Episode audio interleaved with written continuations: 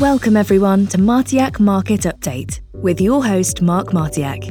Mark is a managing director of investments with AGP, Alliance Global Partners, member of FINRA and SIPC. This show will explore topics ranging from market updates to the global economy and personal finance. Money is knowledge, and Mark wants to help you navigate your relationship with money by offering timely guidance and his unique perspective. Here's Mark Martiak. Welcome back, and thank you for joining me as we discuss key trends shaping our industries and markets. Today, I have the pleasure of welcoming Bruce Brumberg, editor in chief and co founder of MyStockOptions.com. Our conversation today will address an important question concerning equity compensation. You've been awarded stock options. What next? Before we get started, allow me to tell you a little bit about Bruce. Bruce Brumberg has devoted most of his professional career to making complex legal and tax concepts understandable to people who don't enjoy reading the securities laws or the Internal Revenue Service Code. In mystockoptions.com, Bruce created the premier source of web based educational content and tools on stock compensation, including stock options, restricted stock, and employee stock purchase plans for plan participants, financial advisors, and companies. The creation and management of the website combined Bruce's in depth understanding of stock plans with his proven ability to present and explain complex legal, financial, human resource, and compensation topics using innovative techniques. Bruce also created mynqdc.com, which is a different site that Bruce created on non qualified deferred compensation. The highly respected newsletters Brumberg publications have created and write include the Digest for Compliance Professionals, the Review for Deal Makers, Brief for Asset Management Professionals, and Dimensions. It's now published by Toppan Merrill. Bruce has spoken at numerous conferences and seminars on stock options, restricted stock, equity compensation, securities disclosure, and insider trading. Welcome, Bruce.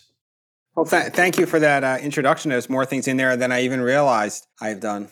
Well, this is an honor to, to have you as my guest. I, I really appreciate you taking the time out of your busy schedule to join me. Once you've been granted stock options, what questions should you ask, or what specifically do you need to understand before you do something with them? Well, the first thing is to know uh, what the vesting schedule is, because until the options vest, let's say it's in a, in a public company, you can't really do anything with them. So they could be vesting you know, quarterly. They could be vesting monthly after one year. Unless it's a private company, some private companies have what are called early exercise stock options. Also want to know what kind of stock options you have. They could be incentive stock options or they could be non qualified stock options. You also want to know your company's rules for exercising the options and what happens when you do exercise them, what account they appear in.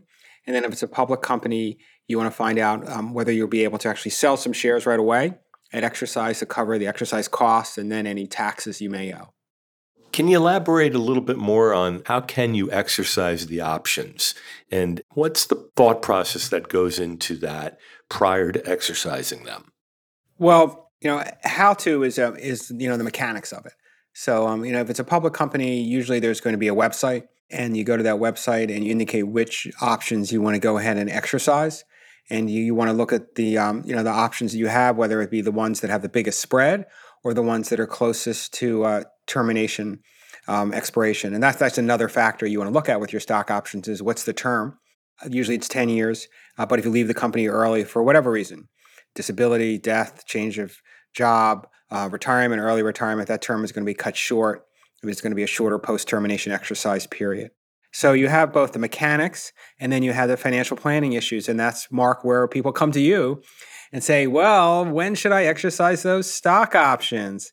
And, uh, you know, that really varies. I mean, there's, there's some rules of thumb, but um, it, you know, it's all based on where you think the stock price is going and, um, you know, how much risk you want to take. Because stock options, they offer a lot of wealth. There are a lot of upside to them when you leave them to exercise as long as possible, at least for non qualified stock options At the same time, they're very fragile instruments. So a stock price could drop very quickly and all those gains could disappear.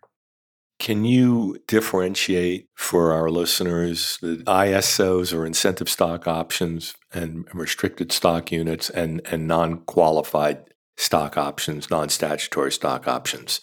Yeah, so there's two kinds of stock options um, the non qualified stock options and the incentive stock options. And to most people, they're all incentive stock options, so it's a little confusing. But incentive stock options have special tax treatment under the tax code. So let's talk about non-qualified first, because that's the most commonly granted. Because anyone could get them, at, whether you're an employee or no longer employee, and there's um, no limit on the size of the grants with non-qualified stock options. So with them, when you exercise the option, you always have that fixed purchase price, that fixed exercise price, and that's what makes stock options stock options, right? You're getting the option to buy the stock at a set price. Some companies have premium price options or index options or whatever, but usually and often required, the exercise price needs to be the market price on the date of grant. So let's say exercise price is $10 a share, and um, you exercise the stock options when the market price is $14 a share. So um, you have that $4 spread. That $4 spread for non qualified stock options, that's going to be ordinary income and that's going to be that $4 per option is going to be on your W 2.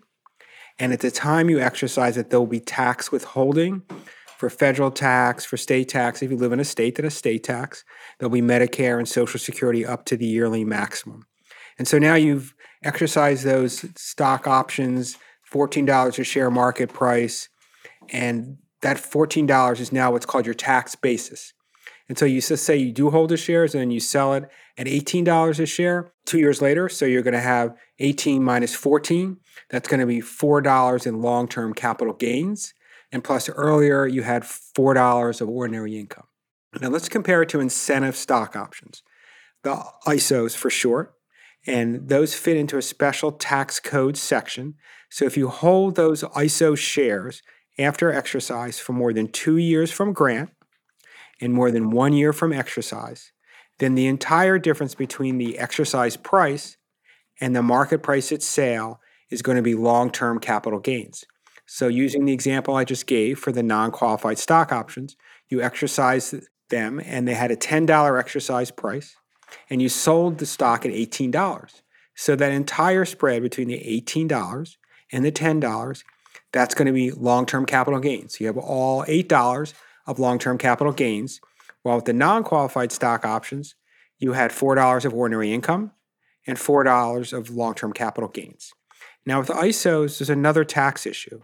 When you exercise the ISOs and you hold the shares through the calendar year of exercise, that spread at exercise between the market price and the exercise price, and remember the market price at exercise was 14 and the exercise price is 10, that $4 per share becomes part of your AMT income and you have to do an AMT calculation to see if you're actually going to trigger the AMT. So ISOs have greater complications, and if you should hold the ISOs and the stock price drops and you've triggered the AMT, you may want to pay taxes on paper profits. You do trigger the AMT, you do get a tax credit, and usually can get back pretty quickly what you paid earlier, but there's definitely more complications. Now, companies don't use ISOs as broadly as they do non qualified stock options, and you tend to see ISOs more for senior people or more commonly in a, in a private company.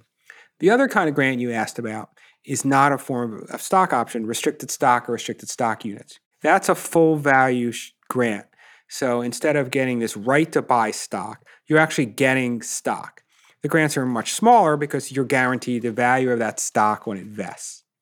So now you have a grant of restricted stock units, and, and the vesting is at $14 a share. And so that's what you're going to get shares with a value of $14. Tax treatment is somewhat similar to non qualified stock options, you could say, in that you have ordinary income recognized at vesting when the shares are delivered, and you know, the Medicare and Social Security up to the yearly maximum, the W 2 reporting. Um, so you need to you need to be aware of all these grants what the tax treatment is both when you exercise it when there's vesting, such as with restricted stock or restricted stock units, and then it's sale. So, with the RSUs, restricted stock units, Bruce, what are the typical vesting schedules? Well, typical, you know, it, is changing. Um, I would say in private companies or in tech companies, I'm often seeing, let's say you get a grant of 10,000 RSUs, a one year cliff for 25% of it, and then maybe monthly after that or quarterly after that. Every company does that, but that tends to be the private company model right now.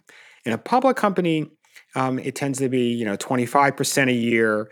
So you start you know January 1st, 2021, and then January 1st, 2022, 25% vest. Or if it's not 25% a year, it could be 33% a year, it could be 20% a year. It doesn't have to be that way. There's no formal rule about what vesting has to be. But companies do benchmark and they see what others are doing and they have different thoughts about what's the best, you know, retention tool for their employees and executives, what's the best incentive tool. So, you know, that that's always taken into account.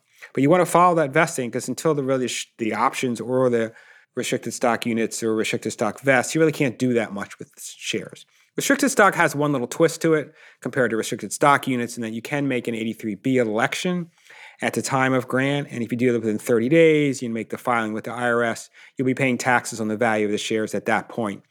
That could be much lower than later on when they vest, and it could start your capital gains holding period. So, with any stock option information in terms of what type an employee has, broadly speaking, when they need help outside of hiring a financial advisor like me, where do they go to get that help? You mentioned earlier there's a site that the company sets up typically. How do they go about that? And is it easy to grasp an understanding of what they have in their vesting schedules just by calling someone in HR or going to the site that the company has set up or a combination of both? Well, I mean, there's what do you have, and that would be on that website. A number of companies that are public, they select you know one brokerage firm that their employees have to work with. You don't have to keep the shares with that brokerage firm's site but they they want to centralize the administration and the and the securities law insider trading compliance. So they've picked one firm or maybe two firms where you, your holdings go to. And on those sites there sometimes is educational content and tools.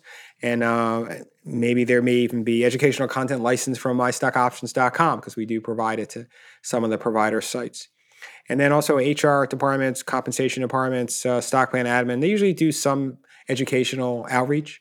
They could have occasional webinars. They could have educational content. They could have um, you know in-person meetings if they do in-person meetings.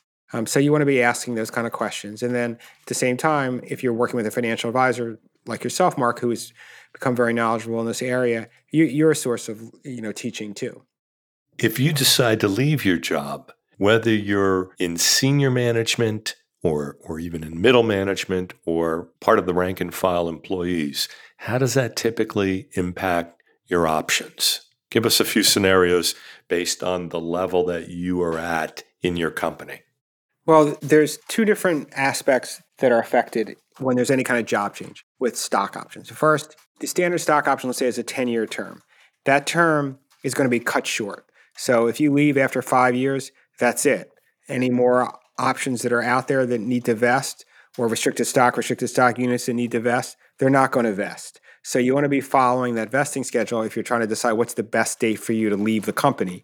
And leave again could be early retirement or retirement or or you know just changing jobs. They're all considered terminations under a stock plan, but the definitions are different in terms of you know what may happen with a, a retirement or what may happen with a de- disability. The other thing is that even though the option has this 10 year term, not only does the vesting stop when you leave after, let's say, the five years, but there's going to be what's called a post termination exercise period. So you can't keep those options for the remaining five years of the 10 year term. No way. You know, standard provision, it's not required by law, but standard provision for, let's say, a job change is 90 days. You're going to have 90 days after you leave the company. You better exercise those stock options or you're going to forfeit them. It will be longer usually in the case of a disability, and the case of retirement, in the case of you know death, but doesn't have to be. And um, it's never going to be any longer the post termination exercise period than the, than the term of the option that's there. I've seen situations where someone has you know options a ten year term, and they may have a retirement um, after year nine, and under their plan with retirement, the post termination exercise period would actually push them beyond the 10 years. That doesn't mean that they have more than 10 years to exercise the options. So, two things you need to focus on what happens to the outstanding stock options, vested and unvested, when you leave the company in any of those kind of life type situations. And that could be, it cuts off the vesting, the vesting ends, or the vesting could be accelerated, or the vesting could be allowed to continue. And then what is the post termination exercise rules? Meaning, what is the time period in which you must exercise those options or lose them? Realize too that ISOs, again, they have a lot more tax rules. They only can be exercised by employees. So if you should have more than 90 days after exercising ISOs, they become non qualified stock options. So the tax code gives you sort of this you have to be an employee within 90 days of when you exercise them, or ISOs become non qualified stock options automatically. Except for death or disability, you know, there are some exceptions. It's 12, 12 months for disability. If you're holding RSUs, restricted stock, give me a scenario where I, I can make the most of that if if I'm an executive or or someone that just joined a company that's about to have an IPO. Give me a, give me a sense, a scenario how we can make the most of that.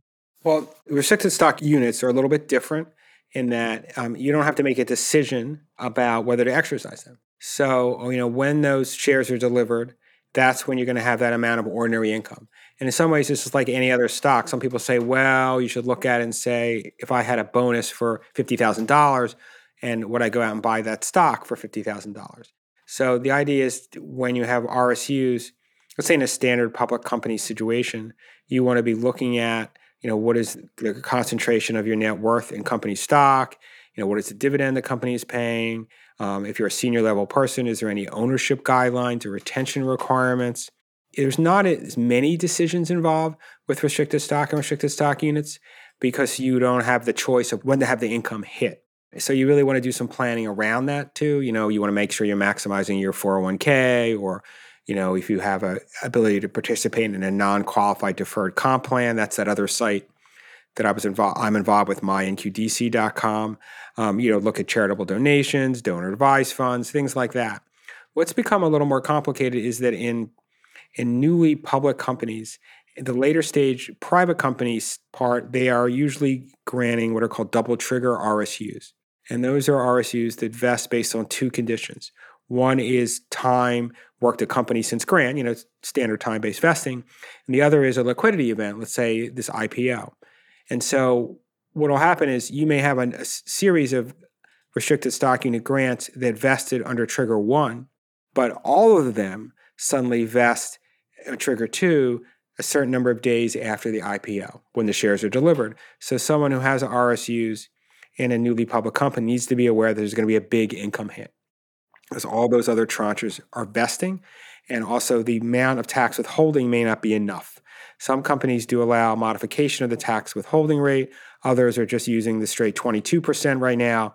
Um, and that rate could change, but the straight 22% because it's tied to that bracket. Um, and then for amounts over a million, it's 37%, which again was tied to that top tax bracket. Um, so you have some companies going public that are allowing an election to change the withholding rate, but you may be under withheld and you're going to have a big income hit anyhow when you have both of these triggers that are being hit after the IPO. And the top tax bracket is 35% right now. 30, it's 37% right now. 37%. Okay. So essentially, one has to be really prepared to immediately uh, come up with the, the income tax that's owed when the shares hit, as you say? Well, not so much the, you know, it depends. Um, you want to do the tax analysis, you know, with, with a financial advisor or, or a CPA or an enrolled agent to see you're all above. You know, financial advisors also can be, you know, enrolled agents and CPAs, um, and and or be part of the team. So what will happen is that you have some choices. Let's say it, the company is just holding it to straight twenty two percent and um, that's linked to whatever that tax bracket is, the 22%. And the, and the top tax bracket, I'm, I'm using the 37%. If that goes up to 39.6, that would be the top tax bracket for amounts over a million. So you want to see, okay, should I put some money aside to pay with my tax return? Um, should I find a way to increase my regular salary withholding? And should I consider estimated taxes? I mean, those are the kind of the questions you want to look at. Or maybe I shouldn't care. I think I can, you know, make more money from with the money that's being under withheld and invested and then pay the IRS whatever penalties are owed with the tax return. That's another choice, and some people do that, but it's it's it's better to do the analysis and decide, you know, I'm going to owe taxes and at least consider estimated taxes. All very important questions, and certainly uh, all of these strategies require some some forethought before everything comes at you all at once. For non qualified stock options, they're obviously the most common and are taxed when you exercise them.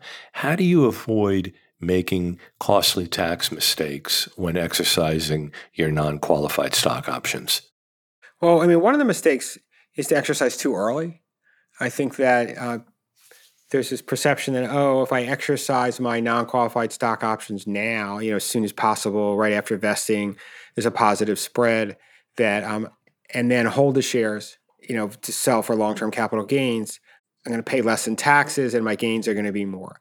And it's actually counterintuitive. And we have a tool on mystockoptions.com, the options comparison modeling tool that shows with non-qualified stock options, you know, in many cases, if you think the stock price is going to keep going up, which no one has that crystal ball, um, you're much better off waiting to exercise because you will pay more in taxes the longer you wait, but the option grows and that leverage, that spread becomes much larger. And so when you do exercise the option, if you do the analysis, know, I've been using this $10 exercise price, $14 market price at exercise, and $18 sale price. If you do the tax analysis, you're better off with those non-qualified stock options waiting to exercise at, at the 18 and then actually exercising at 14 and then selling him in at the, the stock long term at 18. You'll owe less in taxes with the early exercise, but the total amount of your gain, the total amount of your proceeds will be bigger in waiting. Now, you, you don't necessarily want to wait to exercise all your options at the very end. You may come up with various strategies and I know Mark, you've developed some of them where you know you sort of um, income average out. So the last you know so many years of the option term, you set certain targets and you exercise and sell the stock of those particular targets, and um, you get out of the stock. Because again, you know options are very fragile. You know once there's a big spread there, um, you don't get as much out of waiting to exercise as you would when there's a smaller spread. And if the stock price should drop when there's a big spread, you, you lose a lot. It's not proportional. Like we own restricted stock, restricted stock units. The stock price goes up 5%, and you know the value of the restricted stock, restricted stock units goes up 5%. With stock options, based on the spread that's there, the options can go up just, you know, market price could go up 5%, but the, the value of the options, that spread could go up 20%. And the reverse could happen too. So you really have to run the analysis, see what the, the amount of the spread is, see how much time you have left on the non-qualified stock options. You know, the other mistake, of course, is not even a tax mistake, is, you know, not exercising valuable stock options at all. And it sometimes happens you know someone um, you know leaves the company they don't realize how much time they have left they think they have the full term or someone passes away and the beneficiary or the estate isn't aware of what the term of the option is or someone just keeps working at the company and has a lot of grants and is not tracking them. And so what happens is you know you forfeit valuable stock options. And that's not a good situation at all to be in.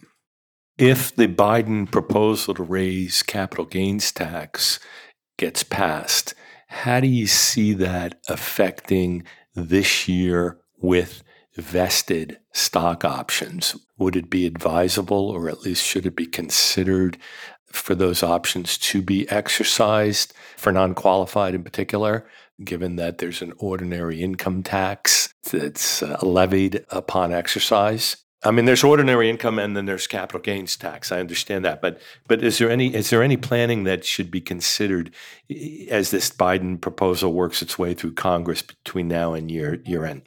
Well, the Biden it's the Biden proposal that doesn't is not really on the table that right now. It's more the uh, what's come out of the House Ways and Means Committee.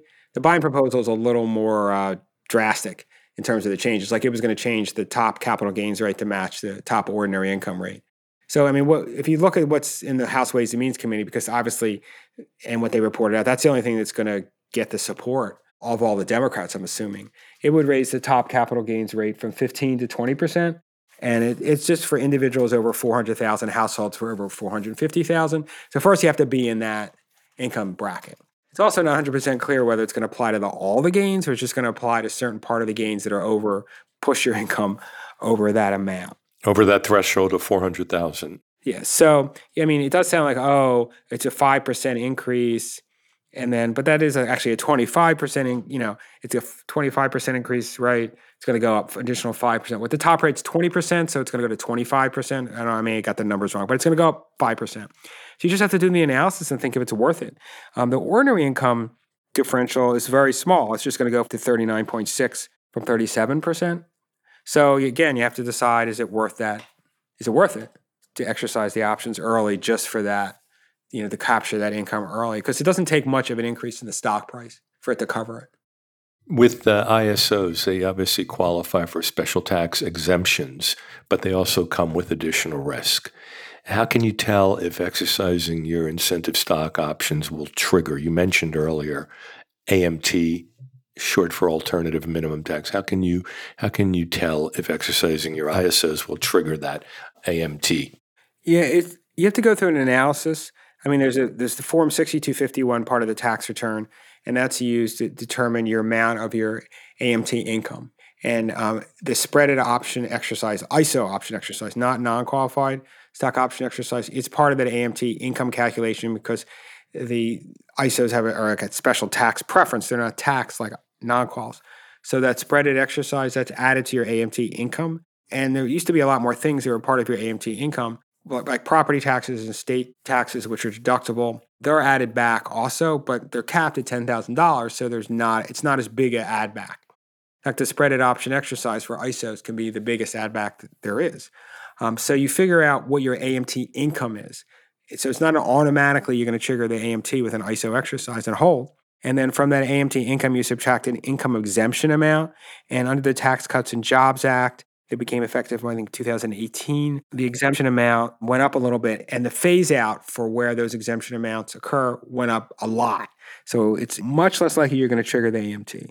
So you have to do that analysis to figure out okay, what is the amount of AMT income after the exemption? And you multiply that by, let's say, either 26 or 28% based on the amount of income. And then you compare that to the amount of ordinary tax you owe under the standard part of the Form 1040. And then you pay the higher amount. Or you pay the differential. What you can think of as a differential. So if the AMT tax is higher, you pay whatever the ordinary income amount is plus whatever the additional amount is for AMT. You know, but it's a question to me is, is AMT something you should be afraid of? And financial advisors have different thoughts about that because you can recoup it much quicker, because you do get the AMT tax credit. I mean, not everyone feels it's something to be that worried about, but it is something you want to calculate. It's important. I agree. So this is a, more of a qualitative question. How do you balance your loyalty to your company's stock as an executive and an employee with your overall financial goals. And I know a lot of that uh, I deal with all the time. But h- how do you how do you do that, Bruce? Well, it, it varies by company. I mean, it's some if you're a senior executive, you know, a key employee. Sometimes you you actually have to talk to the CEO before you sell and explain why. I mean, every company is going to have a pre pre clearance process. They're going to have blackout periods and window periods. You need to be aware of all that. But what's important to know is that you know it may be acceptable to sell it may be um, something that people understand, the need for diversification, or maybe that you're expected to hold the stock. It doesn't, and it could affect your ability to get future grants. Um, sometimes the greatest wealth is created by holding the stock. You know, people talk about need to diversify and the risk of being overconcentrated. Those are all true, but at the same time, you know, those who've held Amazon stock and worked there obviously have done pretty well, or Apple stock and done well. So you have to balance off, you know, your personal goals what the message seems to be from the company, formal rules, you know, actual rules that the company has on ownership guidelines, uh, you know, and and trading windows, and then of course your own financial needs, whether they be long term or short term. Mm-hmm. And the mega tech companies that you mentioned certainly are good examples, right?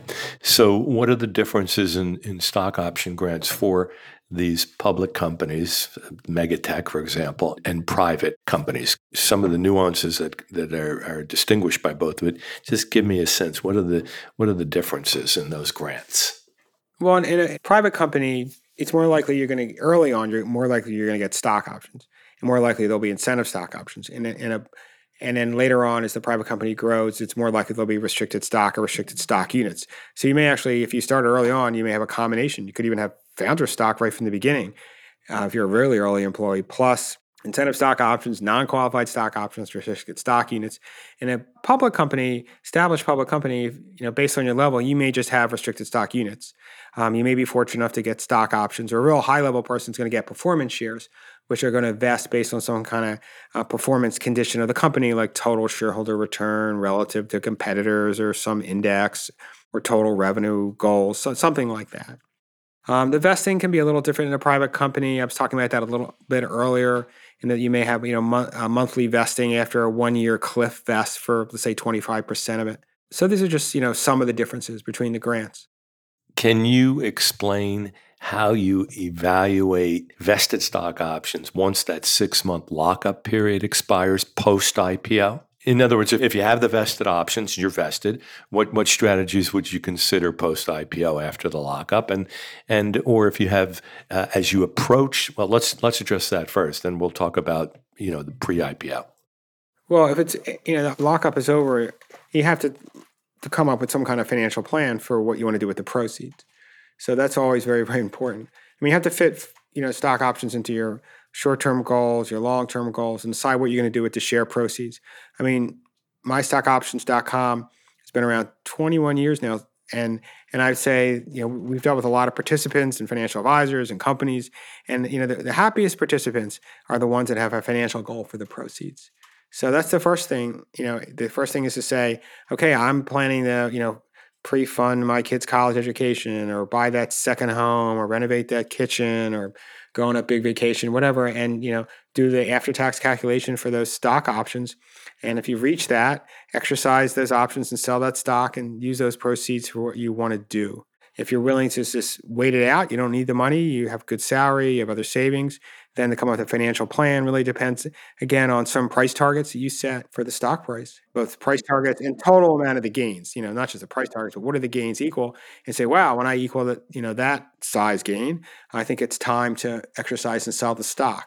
As I was mentioning earlier, when the spread is already really big, um, then there's not as much value in the option. You know, the option is that right to buy the stock, and there's all different option valuation models, Monte Carlo, Black Scholes, and a few others.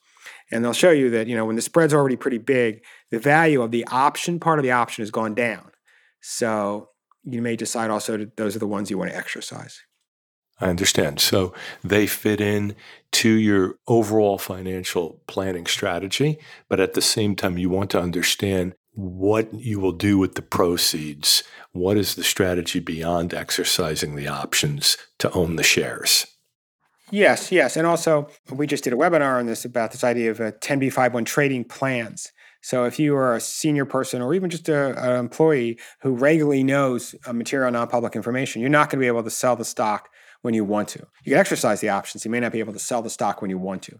So you want to put one of these 10b5-1 trading plans into place when you don't know material non-public information and say, oh, I'm going to sell stock at X prices, let's say, over the next year. And that's, that's a strategy to definitely consider. On the other side of that, Bruce, what if you have friends and family shares, not options, pre IPO? And you're offered that generally in a window leading up to the IPO as an employee or as an executive? How do you approach taking advantage of these shares? It varies. Hopefully, um, you know, many of us, including myself, have had that opportunities through the years, and sometimes it works out. You know, because you're all excited and you hear about the big run up in you know some other company's stock on day one and it pops. In other cases, it doesn't work out at all, and the stock price goes south after the IPO. So you just it, it's it's like evaluating any opportunity you have. Um, you could say that, you know, I'm not going to use the money I, all the money I put aside for retirement or my house renovation or my kids' college education. But you know, you know, some financial advisors, and you may have that approach too. Like, there's some fun money. You know, like you you may have a very mark a very disciplined approach that you set up with a detailed plan for your clients, but you realize there's human, and you know they want to be able to have some investments of their own. And so, you know, as long as it's just some small percentage of of their net worth that they're putting into buying those friends and family shares, because some IPOs do great in the short term or in the long term, and others, you know, may drop right away or may do great later on. You just don't know. So it's really just like evaluating any other opportunity, but try not to get too carried away by the enthusiasm. Don't let it overshadow your judgment and your sound uh, rationale for financial planning. Yes, yeah, whatever that should be. Um, you know, people's attitudes change about approach to financial planning in long-term up markets versus long-term down markets. You know, that's it's very very true. You know, people now say, "Oh, you may because there's been so the markets have been so good that people seem to be more willing to take risks." But if the markets were, you know, we had at same time period of a down market, I think people probably wouldn't be willing to take as many risks. So we have to see, you know, what we head into.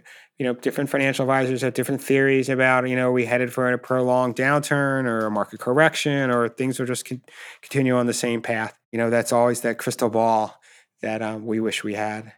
I agree. And uh, every situation is different. And it's important uh, to create a custom strategy for managing your stock options.